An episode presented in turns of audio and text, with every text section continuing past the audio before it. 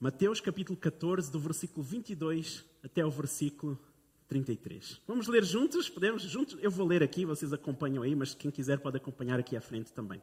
Logo em seguida, Jesus insistiu com os discípulos para que entrassem no barco e fossem adiante dele para o outro lado, enquanto ele despedia a multidão. Tendo despedido a multidão, subiu sozinho ao monte para orar. Ao anoitecer, ele estava ali sozinho, mas o barco já estava a considerável distância da terra. Fustigado pelas ondas, porque o vento soprava sobre ele, alta madrugada, Jesus dirigiu-se a eles, andando sobre o mar. Quando o viram andando sobre o mar, ficaram aterrorizados e disseram: É um fantasma! E gritaram de medo. Mas Jesus imediatamente lhes disse: Coragem, sou eu, não tenham medo. Senhor, disse Pedro, és tu. Manda-me ter, se és tu, manda-me ir ter ao teu encontro por sobre as águas. Venha, respondeu ele. Então Pedro saiu do barco e andou sobre a água e foi na direção de Jesus. Quando reparou no vento, ficou com medo e começou a afundar e gritou: Senhor, salva-me!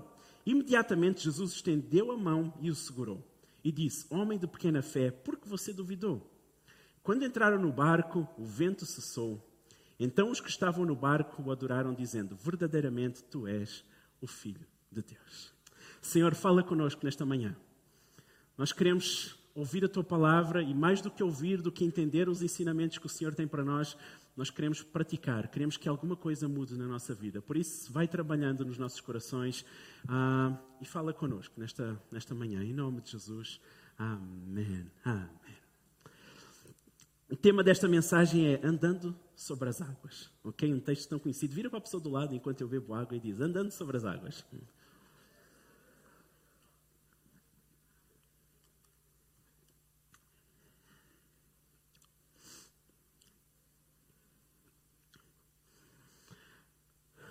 Ok. Eu queria falar sobre alguns aspectos. Olhem só esta história fantástica. Isto era digno de um filme de Hollywood. Vocês já viram? Olhem só, Jesus pede aos seus discípulos para. Aliás, vamos, vamos pôr isto tudo num contexto. Isto acontece tudo no contexto em que tinha acabado de haver. Aliás, João Batista tinha acabado de ser assassinado.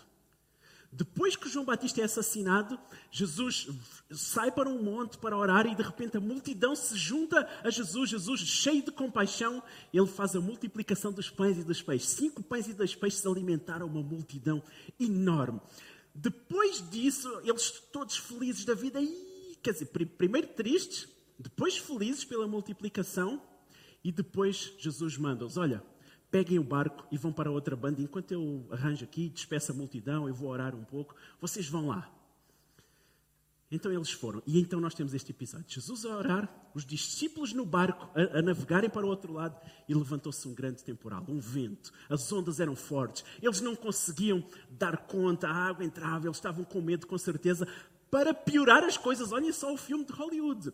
Jesus vem a andar sobre as águas. Man, imaginem nós às 5 da manhã, apanhar um cacilheiro aqui para Cacilhas e de repente alguém a andar sobre as águas. Meu, eu, eu saltava do barco, eu dava um mergulho.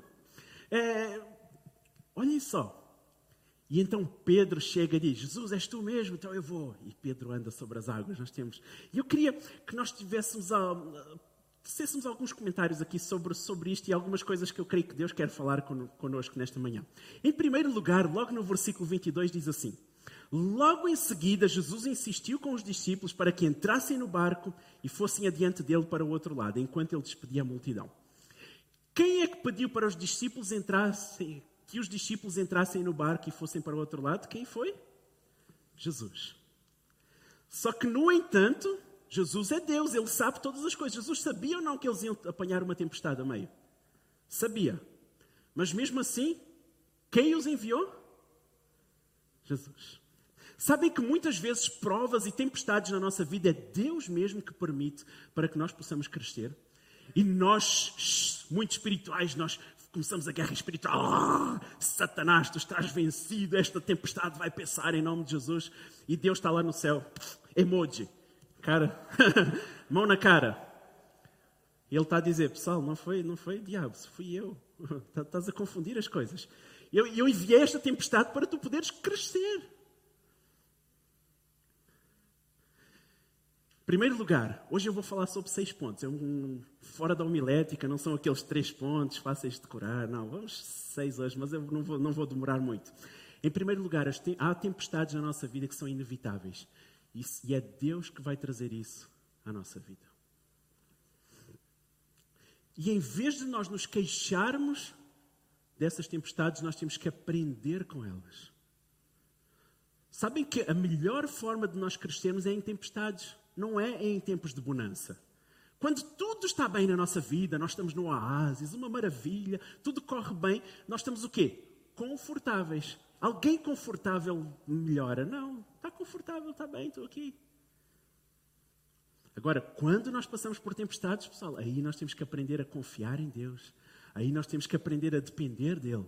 Então, Deus mesmo vai permitir tempestades na nossa vida, ok? Há tempestades que são inevitáveis. É Deus que vai trazer a nossa vida. Amém? Aliás, sabem que para nós irmos mais além, nós temos que nos esforçar. Por exemplo, quem quer ficar assim com um ganda caparro, assim, os músculos, não sou eu, não, o que é que é preciso fazer? Falar com o Eli, não é? Ir ao ginásio, tudo isso, né? Tudo o que eu não faço, claro, não é? Acho que os meus dois músculos desenvolvidos são os músculos da boca e os do estômago. O resto não. Mas se nós queremos desenvolver os nossos músculos, desenvolver a nossa força, emagrecer, nós temos que ir para o ginásio. Agora, o ginásio custa ou não custa? Custa, mesmo. Aquilo, no dia seguinte dói os músculos todos. Nós lembramos de músculos que nós nem sabíamos que nós tínhamos. Porque custa. Só que faz-nos melhor. As tempestades são a mesma coisa. Custa. Mas nós saímos de lá melhores.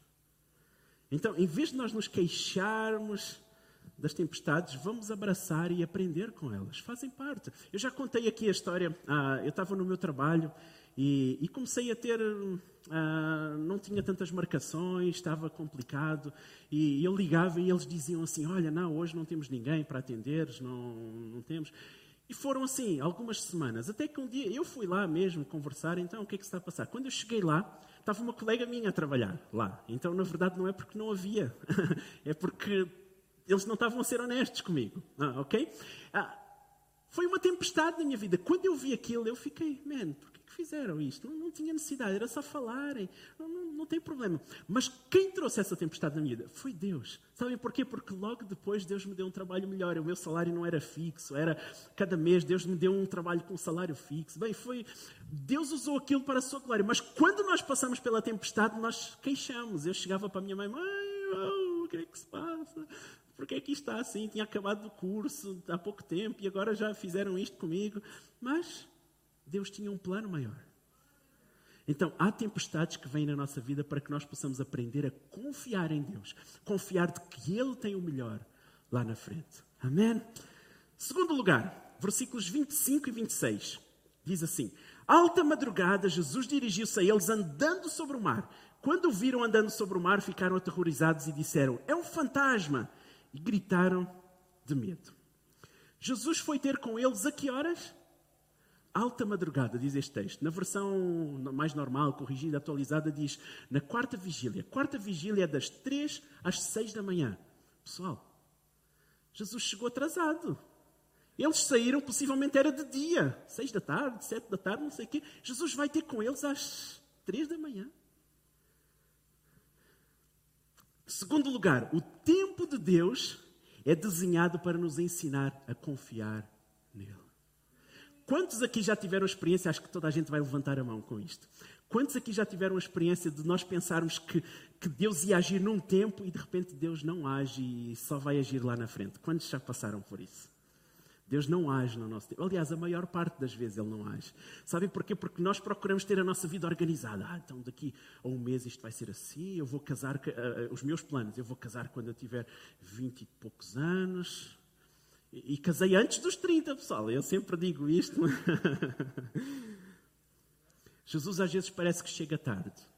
Mas tudo isso é para nos fazer aprender a confiar nele. Os discípulos estavam ali a lutar contra o vento, contra as ondas. E Jesus só vai, dar, só vai ter com eles alta madrugada. Sabem, às vezes é fácil nós confiarmos em Deus na primeira vigília. Primeira vigília, ah, não, demora só um bocadinho. Na segunda vigília, mais ou menos. Terceira, agora na quarta. Quantos é que têm aquela fé de quarta vigília, quando Deus demora? Mas se nós confiamos que Deus vai cumprir o seu plano. O tempo de Deus é planeado, é desenhado para nos ensinar a confiar nele. Por isso, em vez, de, em vez de nos queixarmos com o que Deus parece que está a demorar, não. Vamos tentar entender o que é que Deus quer trabalhar na nossa vida. E vamos aprender a confiar nele, confiar de que ele tem um plano, ele tem um propósito. Nada fugiu do seu controle. Ele tem um propósito para a vida de cada um.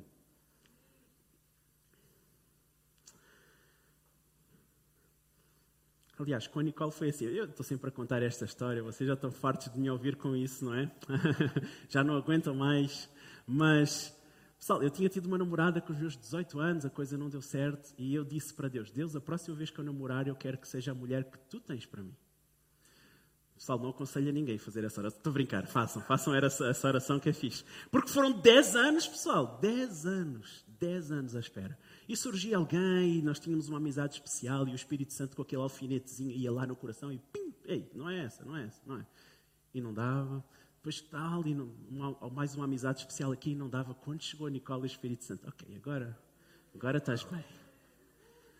Agora estás bem. E olha, pessoal, valeu a pena, 10 anos. Eu esperava de 40 anos, se fosse preciso, porque a Nicola é fantástica. Ela está ali, a minha esposa. Eu falo.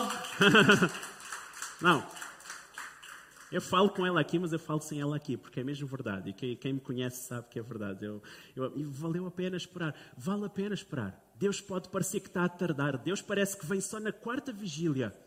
Mas Ele vem. Não desistas. Não desanimes. Porque Ele vem. Ele está no controle de todas as coisas. Tudo o que nós precisamos é confiar. Confiar nele. E sabem uma coisa interessante? Jesus estava, os discípulos estavam no barco no meio da tempestade. Jesus estava onde? No monte, a orar. Vocês sabem que se vocês forem lá a esta região do monte, é possível ver o mar. De onde Jesus estava. Os discípulos não viam Jesus, não sabiam onde ele estava, mas Jesus via. Jesus estava a ver os discípulos. Não importa se tu achas que Deus te abandonou, se Deus está a demorar, não sei qual é a situação que tu estás a passar, mas Deus está a olhar para ti, Deus está a ver e Deus tem tudo sob o seu controle. Não desanimes, não desistas. A demora de Deus é para nos ensinar a confiar mais nele. Amém? Terceiro lugar. Terceiro lugar é uma pergunta. E se? Quantos aqui já perguntaram? E se? E se eu tivesse estudado mais na escola? E se eu tivesse nascido numa família diferente? Quantos aqui já perguntaram? E se? Toda a gente, com certeza. Os discípulos podiam ter perguntado, no meio da tempestade, e se nós não tivéssemos entrado neste barco? E se Jesus tivesse vindo conosco? Mas eles também podiam perguntar outra coisa. E se do outro lado há uma coisa melhor? Vocês já viram? Então, o que eu quero dizer é que este e se é pode nos levar a avançar ou pode nos levar a retrair. Olha o meu pai, o exemplo do meu pai. Todos sabem, o pastor Leopoldo, não é? já não está entre nós, mas ele fundou a igreja aqui há 35 anos atrás. E reparem só uma coisa: o meu pai e a minha mãe, minha mãe está ali atrás, minha mãe linda, maravilhosa ali. Se eles quando Deus falou com o meu pai e com a minha mãe para virem para Portugal e abrir o trabalho e serem missionários aqui, do nada, várias vozes contra se levantaram. Não, é um absurdo. O Leopoldo fica aqui, nós damos a igreja que quiser, pode ir para a cidade que quiser, nós vamos. E, e a, da direção da igreja mesmo a dizer: não, isso não é de Deus. O meu pai podia ter perguntado assim: e se a voz que eu ouvi não era realmente Deus? Mas por outro lado, ele perguntava: e se é mesmo Deus e eu estou a passar uma prova? Vocês já viram? A pergunta é a mesma: e se? Só que a perspectiva é diferente. Muitas vezes nós podemos perguntar: e se esta mulher é mesmo mulher de Deus para mim? Isto não é para os casados, isto é para os namorados. Hein? Namorados e noivos. Os casados não, essa é a mulher de Deus para ti e acabou. Não, não venham. Mas para os namorados, e se esta mulher é mesmo, ou o homem, é mesmo de Deus? Ou então perguntamos ao contrário: e se ela não é a mulher de Deus ou o homem de Deus para mim? Entendem? Nesta pergunta, nós podemos avançar para o plano de Deus ou muitas vezes podemos nos afastar do plano de Deus. Olhem o que é que Pedro disse. Versículo 28. Senhor, disse Pedro, se és tu, manda-me ter ao encontro por sobre as águas. Olha o que é que Pedro pergunta: Se és tu, então eu tenho a certeza que tu vais me fazer conseguir andar sobre as águas e ir ter contigo. Ele fez a pergunta certa: Se és tu, tu és o Deus Todo-Poderoso, por isso eu sei que uma palavra tua vai me fazer andar sobre as águas. E Pedro anda sobre as águas. Uau! Como eu gostava de andar sobre as águas. Já sonhei que eu estava a passar, em vez de ir pela ponta ou pelo barco, eu estava a andar. Foi, era fantástico, mas foi só sonho. Minha fé não deu para isso. Estou a brincar. ok. Os ses que nós perguntamos a nós mesmos podem nos levar a avançar ou a retrair. Vê em que situação estás na tua vida, aquilo em que tu estás a passar, e pergunta a Deus: Deus, é isto mesmo? Será que eu estou no lugar certo? E se o que eu estou a fazer não vem de ti? E se o que eu estou a fazer vem de ti? Entendem? Fazer as perguntas certas para nos fazer pensar, nos fazer buscar a vontade de Deus. É super importante. Vamos só recapitular então. Em primeiro lugar, nós vimos que há tempestades inevitáveis na nossa vida e que muitas vezes é Deus que vai trazer isso. E nós não temos como evitar, simplesmente temos que aprender a, a aproveitar essas tempestades para crescermos, para confiarmos mais em Deus. Em segundo lugar, nós vimos que Deus tem todo o tempo desenhado para nos ajudar a confiar mais nele. Em terceiro lugar, nós temos que perguntar os, os certos e se. Ok? Ficou estranho este tópico, não é? Mas vocês perceberam, não? Quarto lugar, versículo 29. E isto é. Aliás, vamos começar no 28. Senhor, disse Pedro, se és tu, manda-me ter ao encontro por sobre as águas. E agora vem a resposta de Jesus: Venha! Respondeu ele. Então Pedro saiu do barco, andou sobre a água e foi na direção de Jesus. Vocês já viram que a resposta de Jesus foi o quê? Uma palavra: venha. Não deu detalhes. Não disse como é que ele ia fazer, como é que Pedro ia fazer. Venha. Em quarto lugar, as coisas mais profundas que Deus fala conosco são muitas vezes as coisas mais simples.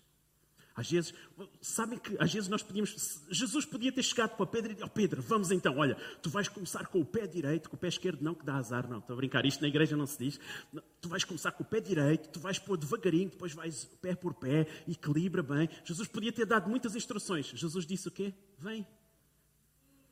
Tão simples.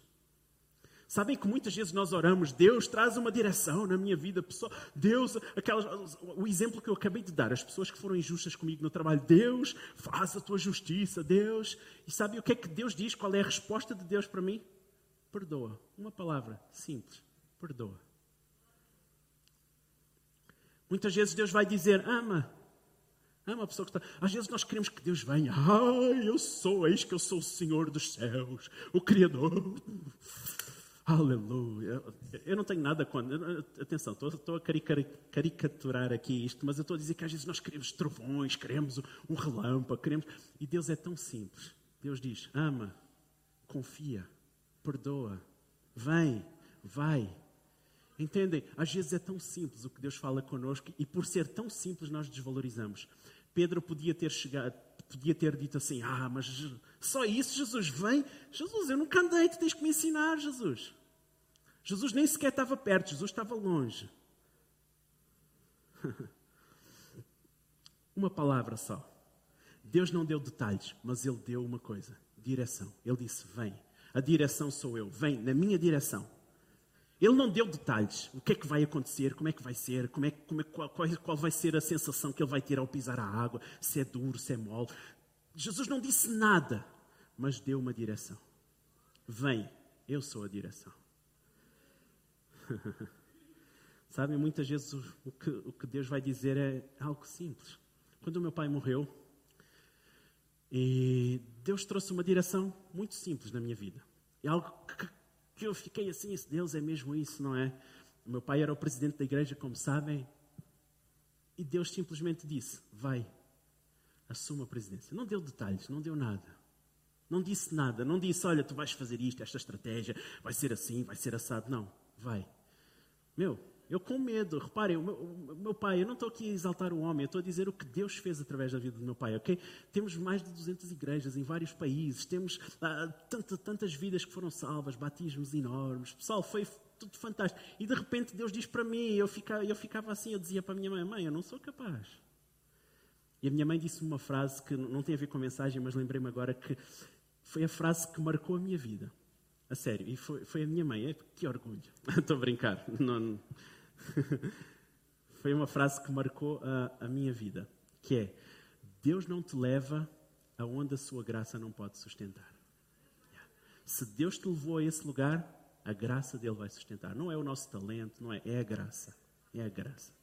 Então nós fomos. E tive estes dois períodos. Agora o pastor Maurício está aí, está a ser uma benção. Estou tão feliz com o trabalho que Deus tem feito através da vida do nosso pastor amado, que eu amo. Uau, fantástico mesmo. E, só que o comando foi simples de Deus: vai, sem detalhes, simplesmente uma direção. As coisas mais profundas que Deus fala conosco, muitas vezes são as coisas mais simples. Pedro obedeceu ao comando. Ele disse: É para ir? Eu vou. Bora lá.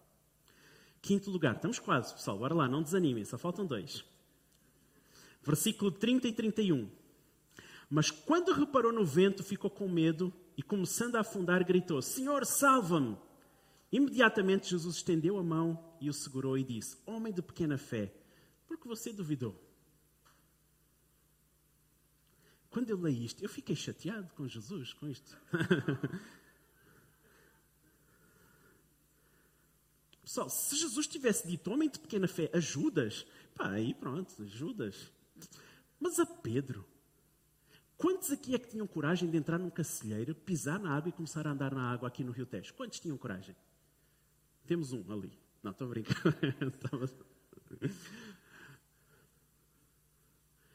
Pedro andou sobre a água, man. Fogo, isto é fantástico. Pedro sai do barco, bora lá, Jesus, e começa a andar sobre a água.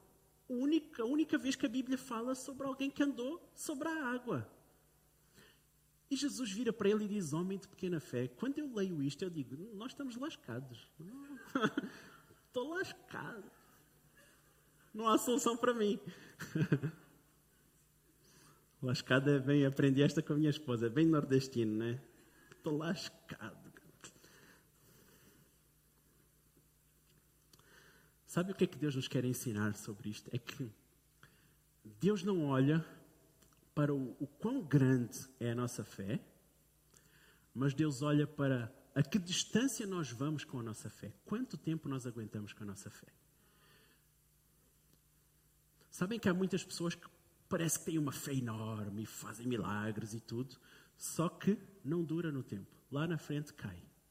Por isso é que Deus diz: às vezes é melhor uma pequena fé, mas uma fé constante. E foi isso que faltou em Pedro. Pedro teve uma grande fé no início, mais ninguém, eram 12 discípulos no barco. Judas não conta, mas pronto, 11, estou a brincar, Judas contava, ainda era discípulo. 12 discípulos no barco, só Pedro ah, começa a andar sobre a água. Grande fé, Pedro, ah, maravilha. Mas lá na frente ele olha para o vento, olha para o mar e ele afunda. Porquê? A fé foi grande no início, mas não foi duradoura. Deus muitas vezes quer que nós, muito mais que nós possamos ter uma fé duradoura do que uma grande fé no início. Parece que é uma fé forte, mas não é persistente. Nós temos que ter uma fé persistente.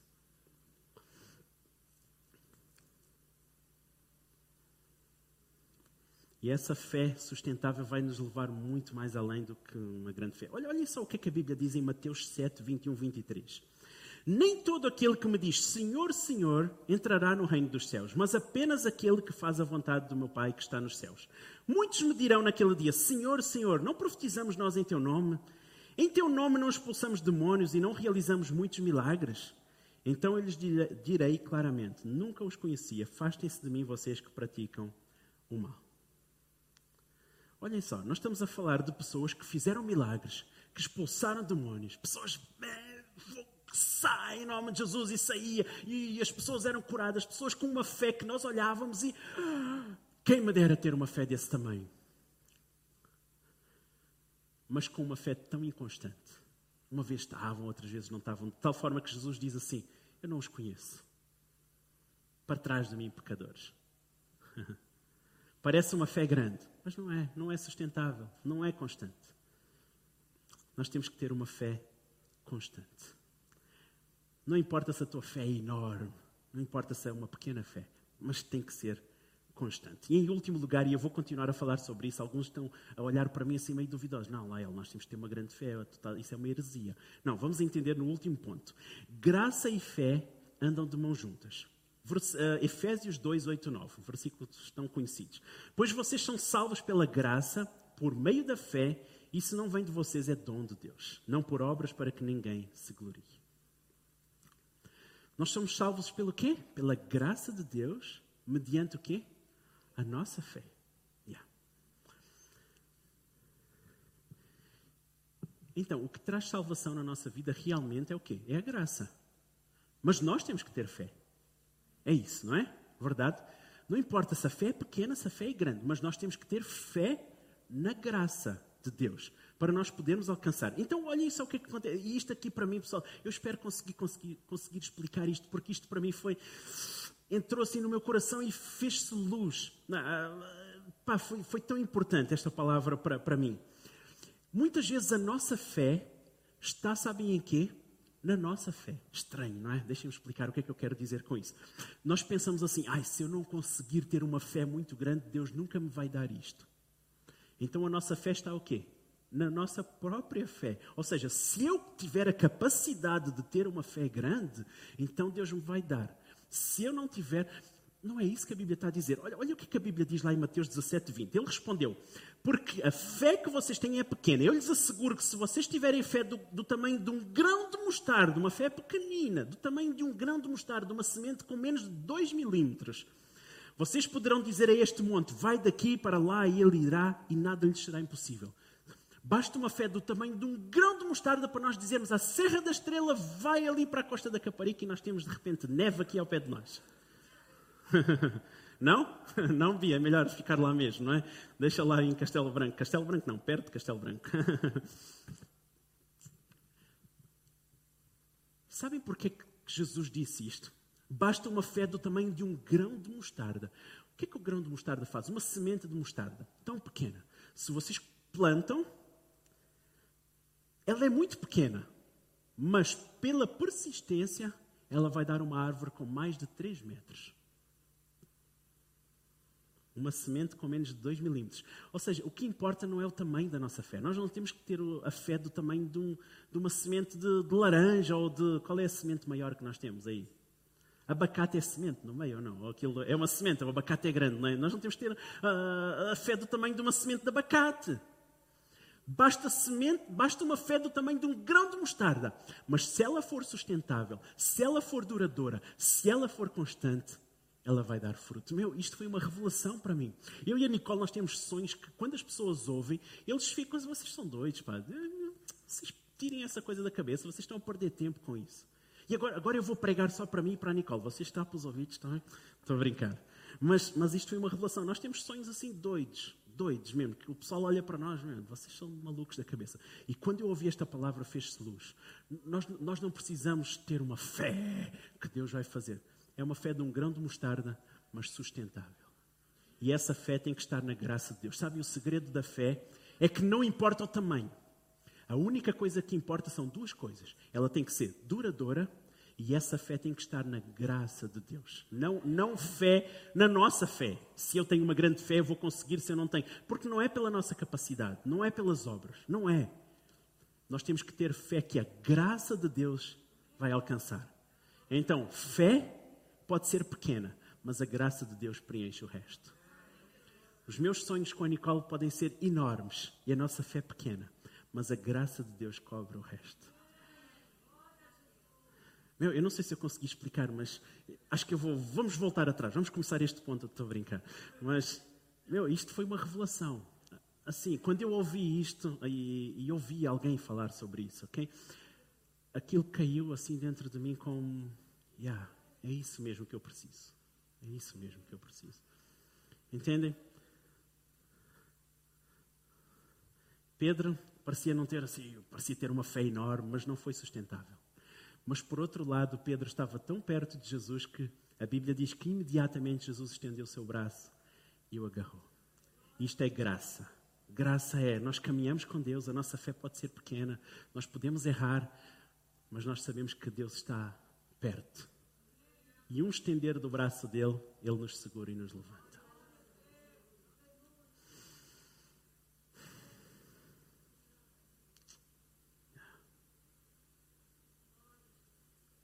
Para andar sobre as águas é só preciso isto. Mais nada. É só sabermos que as tempestades que Deus vai enviar na nossa vida fazem parte, são inevitáveis. Só isto tudo, não é? Deus vai enviar tempestades e ainda bem que Ele envia, porque é isso que nos vai levar mais além, nos vai levar a confiar mais em Deus. Em segundo lugar, nós entendemos que o tempo de Deus é desenhado para nos levar a confiar nele. Não é no nosso tempo, é no tempo dele. Em terceiro lugar, nós vimos que nós temos que fazer as, os, os perguntar os certos e se. Em quarto lugar, nós vimos que as coisas mais profundas que Deus fala connosco são muitas vezes as coisas mais simples. E Deus muitas vezes vai dizer só: vem, vai, ama, perdoa, confia. E o que mais Deus tiver a falar no teu coração neste momento.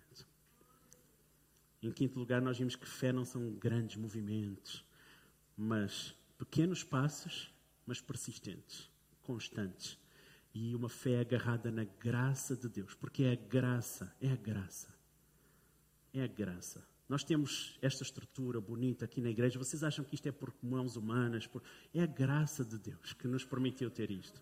Vocês acham que nós temos mais de 200 igrejas? Nossa igreja é por porque o meu pai era muito esforçado? Não, é graça. É graça. Quando nós entendemos isso, nós entendemos que nada vem de nós, nós não temos mérito de nada. Tudo é graça. É graça. É graça. Em último lugar, nós vimos que Exatamente, vimos isso, que é estes dois pontos estão juntos. Uma pequena fé na graça de Deus pode mover montanhas. Vamos orar, vamos ficar em pé.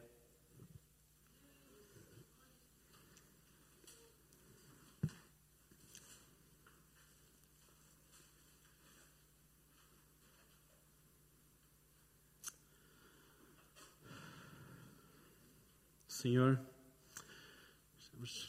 Nesta manhã pedimos para que a tua palavra possa penetrar no nosso coração e possa transformar as nossas vidas, Senhor.